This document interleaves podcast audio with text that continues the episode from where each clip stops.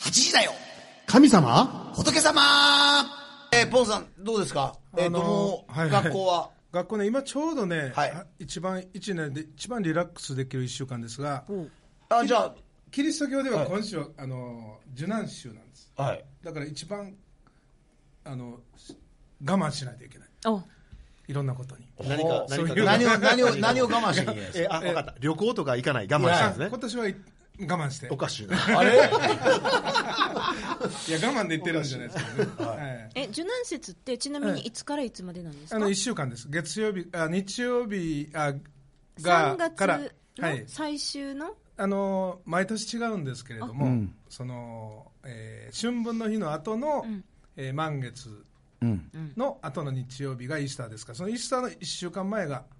17週、イースターがイースターがずっとずれるんですね、今年は4月1日がイースターなので、その前の1週間が、今日放送日がちょうどままさに真ん中辺はい、真ん中辺でうん金曜日が受難日で、一番世界中がこう黙祷する日ですね、だからその日はもうやっぱりポンさんももう断食ですね、一日。月に向かって吠えてるんですか。え、受難日の受難っていうのは、はいあの、受ける難を受けるあの受けるなんで金必ずこれは金曜日なんですね、もう受難日は金曜日で決まってキるリスト教って金曜日ってやっぱりなんかキーですね。そのその受難,、ね受難があるかあ十字架の出来事が金曜日ということ十字架にかけられたのが金曜金曜日日で復活が日曜日なので、はい日曜日曜日があの礼拝を捧げるという、そういうこ広林さんは曜日ってあるんですかいや、そんなことないで一す、ね番。公演の仕事が入る曜日とか、そういうのもないですかは。いやいやいや、一番忙しいのは土日ですね。やっぱりそうですはいあ最近も行かれてます、きちっと。何ですかダンカンさん周りとか。え、お何忙お忙しくないんですかあええ言ってますよ。あ、そうなんですか。えなんか今度あの、尼崎仏教会の花祭り、え、これ、来週言おうと思ってごめんます。はい。すいませんから。イベントがあるんですはいいねやいやイベントがあるんですよ。はえい。ポンさんは旅行行かれたんですかー旅行というかねあの研修に行ってきましたあ、で研修今年はあの例の琉球賛美歌のあのルーツをちちょっと資料を集めるので、えー行ったらものすごいのを見つけて、今ちょっと興奮状態なんですけど、あーであのえ、はいあれですかえっとあの方と一緒にサリサリムーンええまああのそっちで歌う一方、ちょっとあの調べたいというか、が楽譜が手に入ったんですね、100曲ぐらいの楽譜が、今まであの歌詞だけしか、だから想像で歌うしかないんですけど、あ楽譜琉球賛美かの琉球さんの楽譜があって、ちょっとびっくりしました。すごいえな。それ自腹で買いはったってことですかあじゃなのくてそのそれを持ってる人を訪ねて行ったらもうあの本人は亡くなってるんですけどその家族とかがいやすごいな琉球賛美歌って琉球賛美歌でね、ちょっとこれからの10年ぐらいかけて研究する課題ができました。いいですねはいそして江田さんはそうなんですよ。あのね、僕ね、この間、あの、家族で、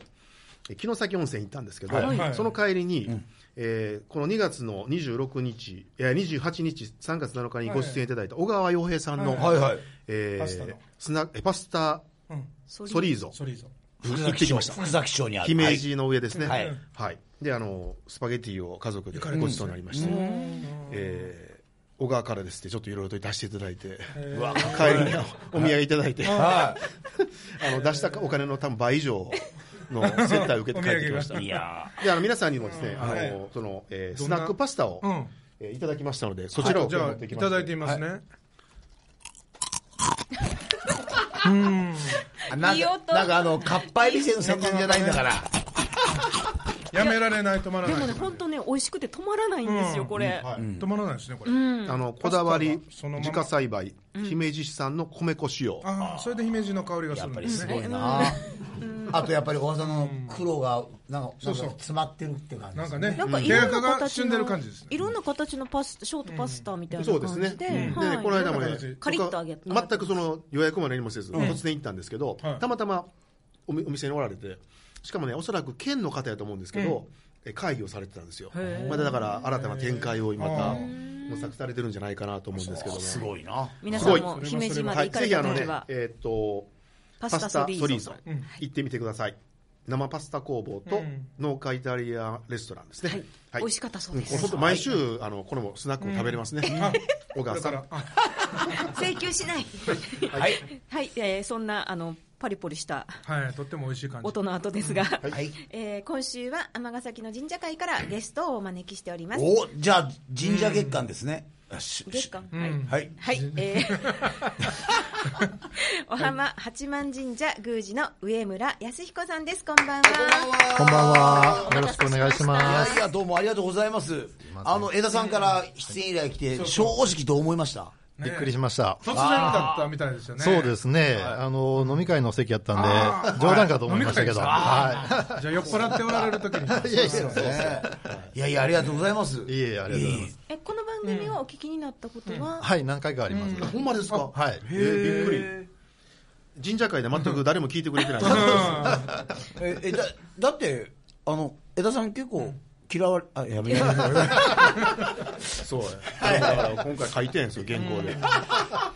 こんだけ神社会で反応ないのは俺が嫌われてるせいだ、 ね、そうありがとういや、冗談で冗談で。はい。なんかあの江田さんはお若くして宮司継がれましたけども、はい上村さんも結構宮司としてはお若い見た、見お見受けした感じがはいね感じ。はいまだ20代でいらっしゃいますね。いや、違います。嘘ばそっかこりま言でわない若くないです。髪の毛ふさふさ。おいくつなんですかはい、あの、39歳ですね。あーはああ、で、よかったらすいません。はいうちのすぐ隣に、えっと、何話の、はいあのー、八幡神社があるんですけど、はそことはどういったご関係になるんですい。かそうですね、あそこは、あの、宮司さんがおじになるんですけれども、あの、父親の、はい、兄ですね。はい、が宮司さんをされてます。えーあ、そうですか。はいすいません。知っててわざとらしい人でした。すいませんでしえた。ーちなみにこの間来られてた、えー、再選泥棒を追っかけた、えー上村さんも、うん上村秀次も、えーとはい、あれは親戚、あの、はとこです。えーいとこの子そうです。はい、父親同士がいとこです。はい。上村さんだらけ、ねえで、紫はね多いですね上村、上村姓ってうん。何社ぐらいあるんですか上村姓が何社あるというか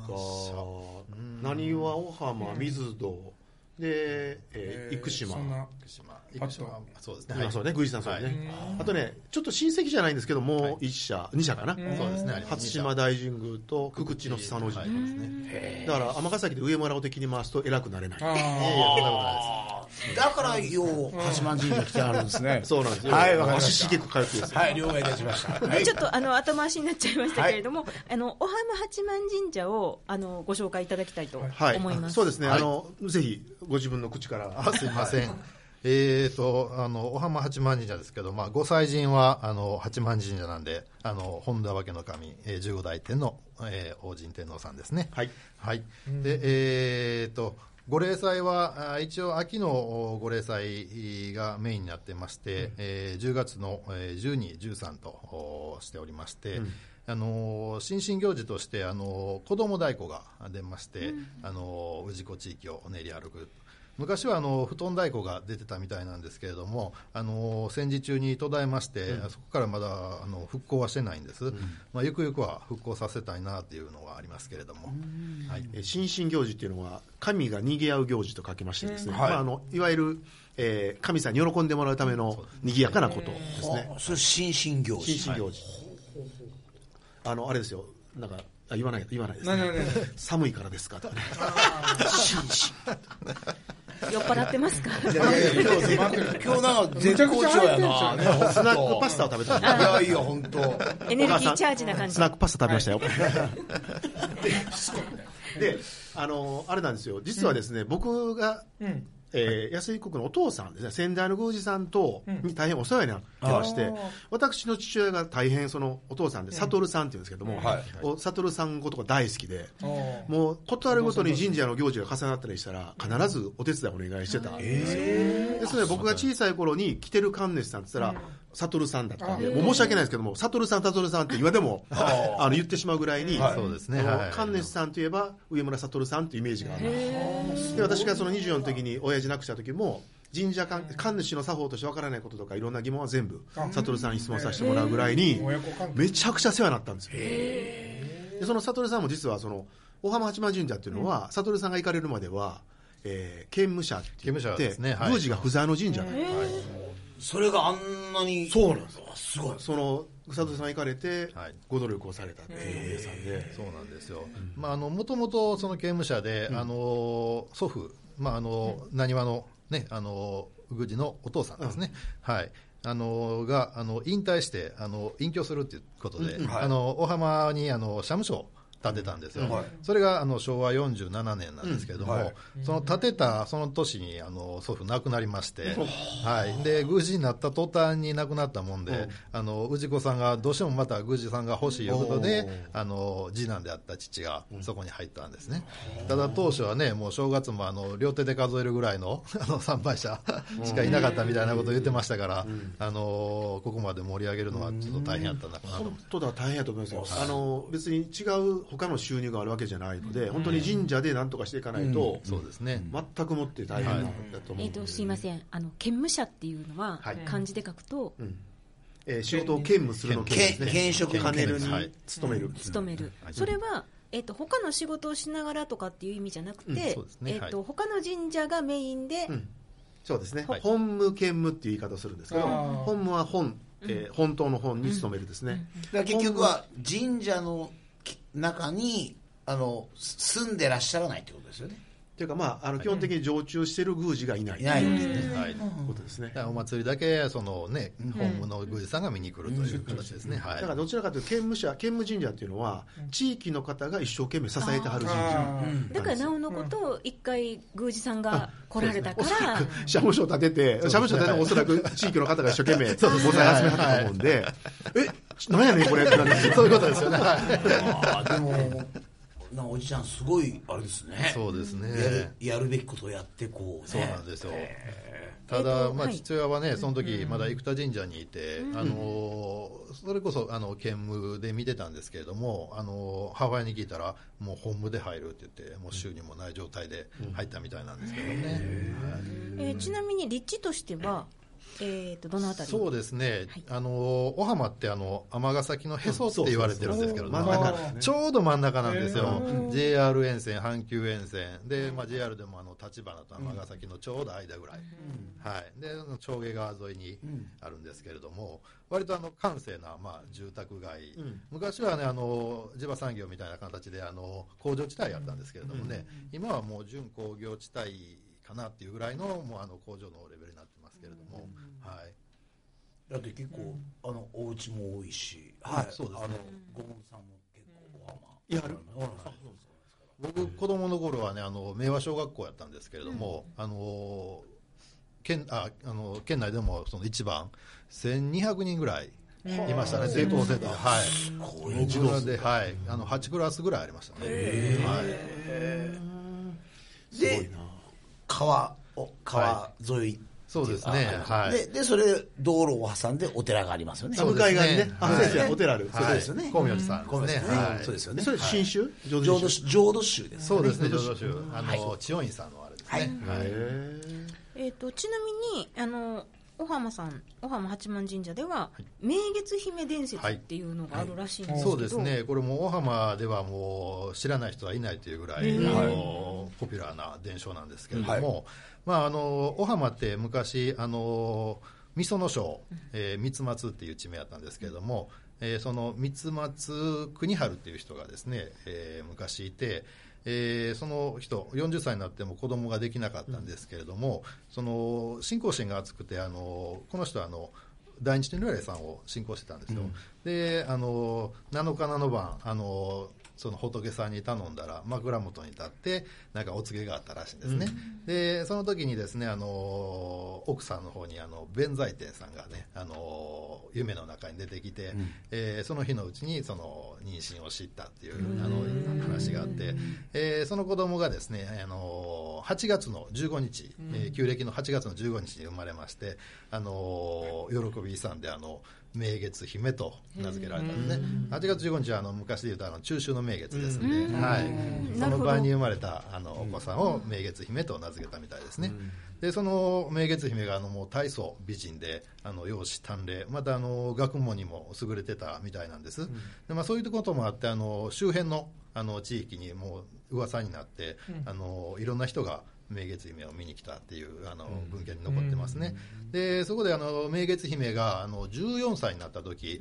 野遊びをしている時にあの能勢の豪族あの能勢のおクランド家金という人がですね、あのその明月姫を見初めて、あの奪ってしまったらしいんですよ、もうダッシュって言ってあのもう連れ去ったんですねであのお父さんももちろんうちにあの連れ去られたんであのその行方を探してお父さんあの出家をして諸国を巡るんですよでその時あのちょうど諸国を巡ってた時にあのう神戸のあの幾多の関っていうのがあってそこであの平清盛がですねちょうどあの和田の港ってあのいわゆるその貿易港を開くのにその港を工事してたんですよ、でそれがうまくいかないんであのいわゆる陰陽のあの占いをしたらあの人柱を30人立てるという占いが出て、でそこであの幾多の関にちょうどあの通りかかったその国春があの囚われてしまったわけですよね。であのーその国春が囚われて人柱になる寸前にですね、あのー明月姫に、あのー大日如来さんが、あのお告げをおしてあの今国春が、あのー危機に陥っているので、あのー助けてあげなさいというお告げをしてで急遽あのその明月姫夫妻がですね、あの平清盛のところに懇願に行ったんですよ。で、えーその懇願する姿を、えー平清盛のあー長司、えー松尾丸、あのー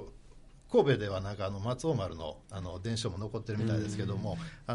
のーその松尾丸が一人、あのー犠牲になるから、あのー他のあの人柱の人は助けてくださいということを、あのー平清盛に懇願して、あのー一人人柱になって、えー国春は助かったっていう伝承があるんですよ、でそのまま夫妻と国春国に帰って、あのー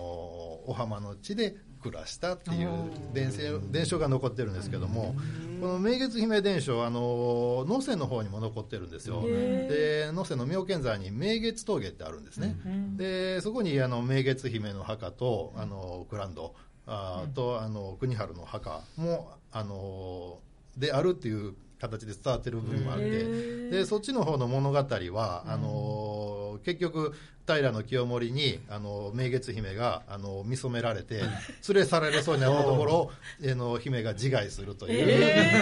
う、バッドエンドで終わるわけですよね。はいハーマに賛成小浜に賛成やねそうですね。岡本さんハッピーエンドでよかったですでちなみにはいこの伝説を通してなんか神社で行,、行事とかなんかやっ今あの小浜の八幡神社の中にあの明月姫の供養塔と言われている公共院塔があるんですよ。これあの鎌倉後期の作みたいで、あのちょうど文化財にもなっているんですけども、えーその史跡を保存する会っていうのが今小浜であるんですけれども、それを中心にあの中秋の明月の日に、はいあの明月祭っていうのをしてて、うんはいあのこれ先も言いましたあの光明寺さんと一緒になってあの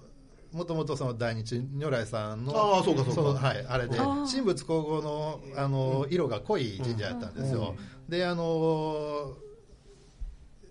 あの光明寺さんはあの、独居されて、僕があの祝詞を呼んで、はい、面白いをあげてもらうようなお祭りをしてるんですね。はい、であのその時にあの町づくり実行委員会というのが小浜にあって、あのそこであの明月姫さんをいつもコンテストで選んでるんですよ、ついあの一昨日あったんですけれども、その明月姫さんも参列してもらって、あの花を添えてもらうというような形で、今、お祭りをしてます。でもお浜ってねお浜ご紹介ってあるんですけどすごい、 あそのうですねつなつながりが深いところなんですあ地域の地域の、ええーえすごい歴史の深いね深いですよね、はいい、や本当にはいはい、はいめっちゃ流暢だったねいやいやいやでもすごい、いやなんかもう博物館の研究員の話聞いてるみたいでした。はい。ありがとうございます。でえっと、上村さん自身は、あの今の小浜に来られる前は、どちらだったんですか、あの勤めてた神社ですから、は一つ前が広田神社です。あはい。西宮にある西宮にある寛平大社ですね寛平大社ですね。大きいとこですよね大きいところです。あの阪神タイガースが必勝祈願をするああところで有名な。そうですねはい。はい。でその前が姫路のお奏者、あーあの伊達氷津神社というところなんですけれども、もともと姫路城の鬼門の守りとして建てられたお社で、あのちょうどあの今の2号線が堀になってるんですけども、その内っ側にある神社ですから、はい。お城の南東そうですね、南東にある神社で、やっぱり、あのーもう子供の頃から、はいやっぱりもう神社継ごうと思ってらっしゃったんですか。いやこれがね残念ながら僕あの子 供の頃はだいぶ多感な時期を過ごしましたんではいあのこういう職業に就くのが嫌で嫌で仕方がなかったんですよ。はいでまあ、あの父親もね結構期待をその寄せ取ったんでね、あのそのプレッシャーもあって、はい余計にはい、余計に、まあ、これはあの、ね、よくあるあれですけれどもね、はい、若気の至りというか違う世界をそうですね結はい局は新職に、そうですね、もういろいろとこう、み回り道をしながらも、はいまああの結局、この道しかなかったんでしょうね、これこそもう神様の導きかもしれないんですけども、まあ、回り道した分ねあの、いろんな経験をさせてもらいましたんで、は全部プラスですい、ねそうですね、はで、えっと、先ほどおっしゃってた広田神社をはい退職されて、はい今のご実家に戻られたっていう理由は、い、そうですね、これあの、平成28年の6月にあの、父親が病気になりまして、あのまあ、その病気がその中皮腫っていう病気なんですけども。まあ、あのこれから多分いろんな問題になってくると思いますけども、あの尼崎でもねアスベストの問題、はい、あのこのアスベストによって引き起こされる病気なんですけれども、えーこれがその6月に分かってちょうどその治療に入って、あのやってたんですけども8月に抗がん剤を打った時にですねその抗がん剤が合わなかったんですよ、でだいぶ体力を落としまして、もうこのままではちょっとあかんなっていうので、あのその辺からちょっとあの戻って一緒にちょっと仕事をしながら、あのーっていうのが頭にあったんですよ、で、まあ、決心したのはもうあのだいぶうー夏も終わりかけの頃ですね、はい、やっぱり葛藤が、そうですね、ただ、あのこの最初、病気を聞いたときにあの、1年、2年でどうこうなるもんではないよという話をお医者さん言ってたんですよ、まあ、中皮腫っていう病気は。まあ、あのただ、僕もインターネットでいろいろ調べて、まあ、大体、予後5年ぐらいということで、あの書いてあったんで、まあ、ちょっとは余裕があるのかなっていうのがあって、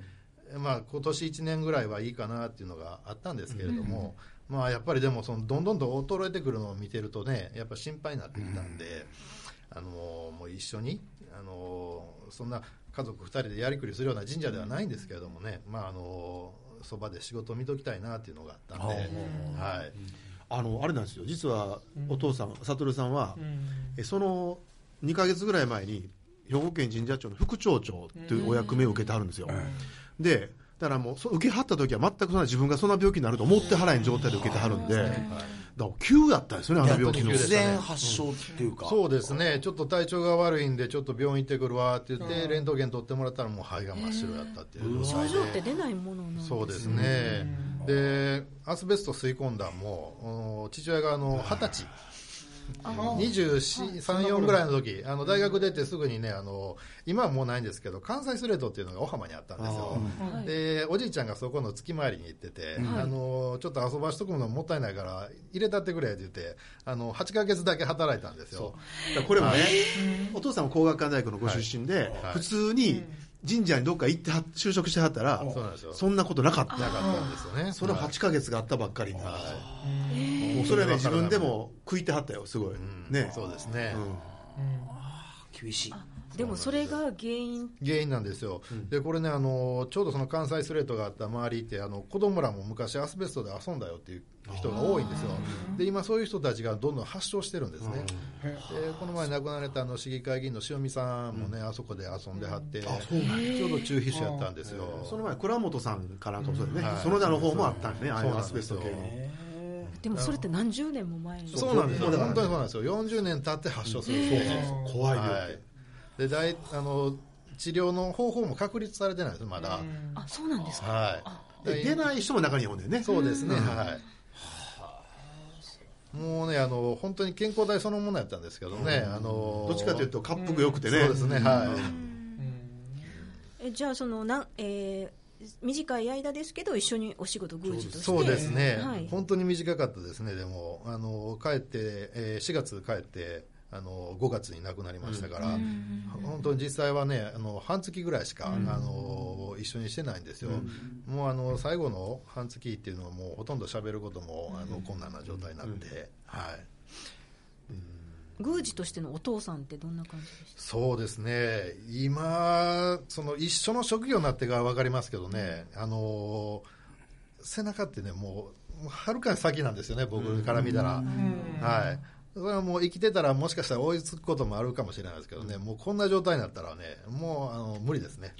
はい、一緒の土俵に分かって、その凄さが分かるっていう、はいね結は構いなくなって成人化していきますからね。そうなんいでやすいよねや本当に。はい、ただね、あの父親もね、僕のためにいろんな道をつけてくれてたみたいでね、やっぱり、あのそういうふうにこう、人とのつながりをね、大事にされとったんで、今こうしてね、あの神職として、なんとかやっていけるっていう形ですね。ええ話やな。 えっと宮司になられて一年足らずそうですね、宮司としては、はい。今感じてる面白さと難しさそうですね、これやっぱりその宮司の席っていうのはお重いですよね、やっぱりそのお宮を守っていかないといけないということで、まああの今、その昭和47年にたあの再建されたんですけども、あの社務所が本殿が。でもうすぐであの50年になるんですよ。そうはい、あとで五年ぐまらいあ、50年四の年節目、でこれからもあのやっぱりねそのずっと存続させていくためにはあの修繕とかねやっていかないといけない、まあ、そんな中でですねやっぱりその氏子地域の人たちっていうのはやっぱりその神社に無関心になっていってる状況なんでね、これもう宗教界にとってって言ってもいいと思うんですけいれやどもも、う同じですよね。はいあのー前のお寺さんもね困ってるんですよ、やっぱり檀家さんがだんだん離れていくってね。でまあ、神社としてもそうなんですよ、氏子さん、まああの、新しい家はどんどんあのマンションが建って入ってくるんですけれども、あのーお参りに来ないとかね、もうそういう形なんでね、これをどうにかして維持させていかないといけないっていうのが、やっぱりもう一番の問題かなと思ってますね。はいはいね、本当にあの今日はありがとうございましたいろんな話を、特にあのお父さんの話はね聞けて、結構ね、私もそうやったんですけど、お父父親っていうのはいろんなところにいろんな話をして知らん間に自分の話してたんやなっていうのがそ多いうでですすね、ね、ははいい、だからよくね亡くなってからはい感じますよね、この親父のありがたさっていうのねはい、だからあの江田さんなんかもやっぱりそうやって親父がこう、ね、いろいろとこつながりをうね、ね見てくれたんで江田さんも僕にやっぱりその気かけてくれますし、それももうひしひしと感じてますんで、それもありがたいなっていうのがありあのます。始まる前全然ほったらかしちゃって怒られましたけどいえいえいえ今週のこの番組は大城工業所さんデミックさん貴船寄せさんが支えてくださっていますありがとうございますありがとうごあざりいがとうございますまます。えーまたお坊さんと神主さん牧師さんに聞いてもらいたいお悩みなどを、えー皆様からお便りお待ちしておりますはいありがとうございます、あメールアドレスは、ごめんなさい、メールアットマーク、fmii.com、ファックスは0664832501です。はい。そして、えー、新年度、ポあの、スポンサー募集してますん で、どうぞよろしくお願いいたします。あの、番組の存続に関わってますん で、よろしくお願いいたします。はい今日本当ありがとうございましたいやーありがとうございましたええっ、と、いかがでしたでしょうかはい。そうですね、初めてなんで15秒ぐらいで、はい、ものすごい緊張しましたけど、いい経験になりました。いやいや、めっちゃ優勝じゃないいやいやありがとうございます。すいません。あのー作られた進行表の半分ぐらいしか言ってない。そう ですね。すいません。すいません僕喋りすぎましたあいやいや名月、名月姫伝説が長すぎて。そうです。すいません。ありがとうございました。勉強になりました。いえこちらこそありがとうございすまましたすのえーご活躍、そして神社のご活躍、念じております。ありがとうございます。はい。それでは来週水曜夜8時にお目にかかりましょう。8時だよ神様仏様今夜は上村組若頭安彦さんの流暢なトークでした Thank you! さい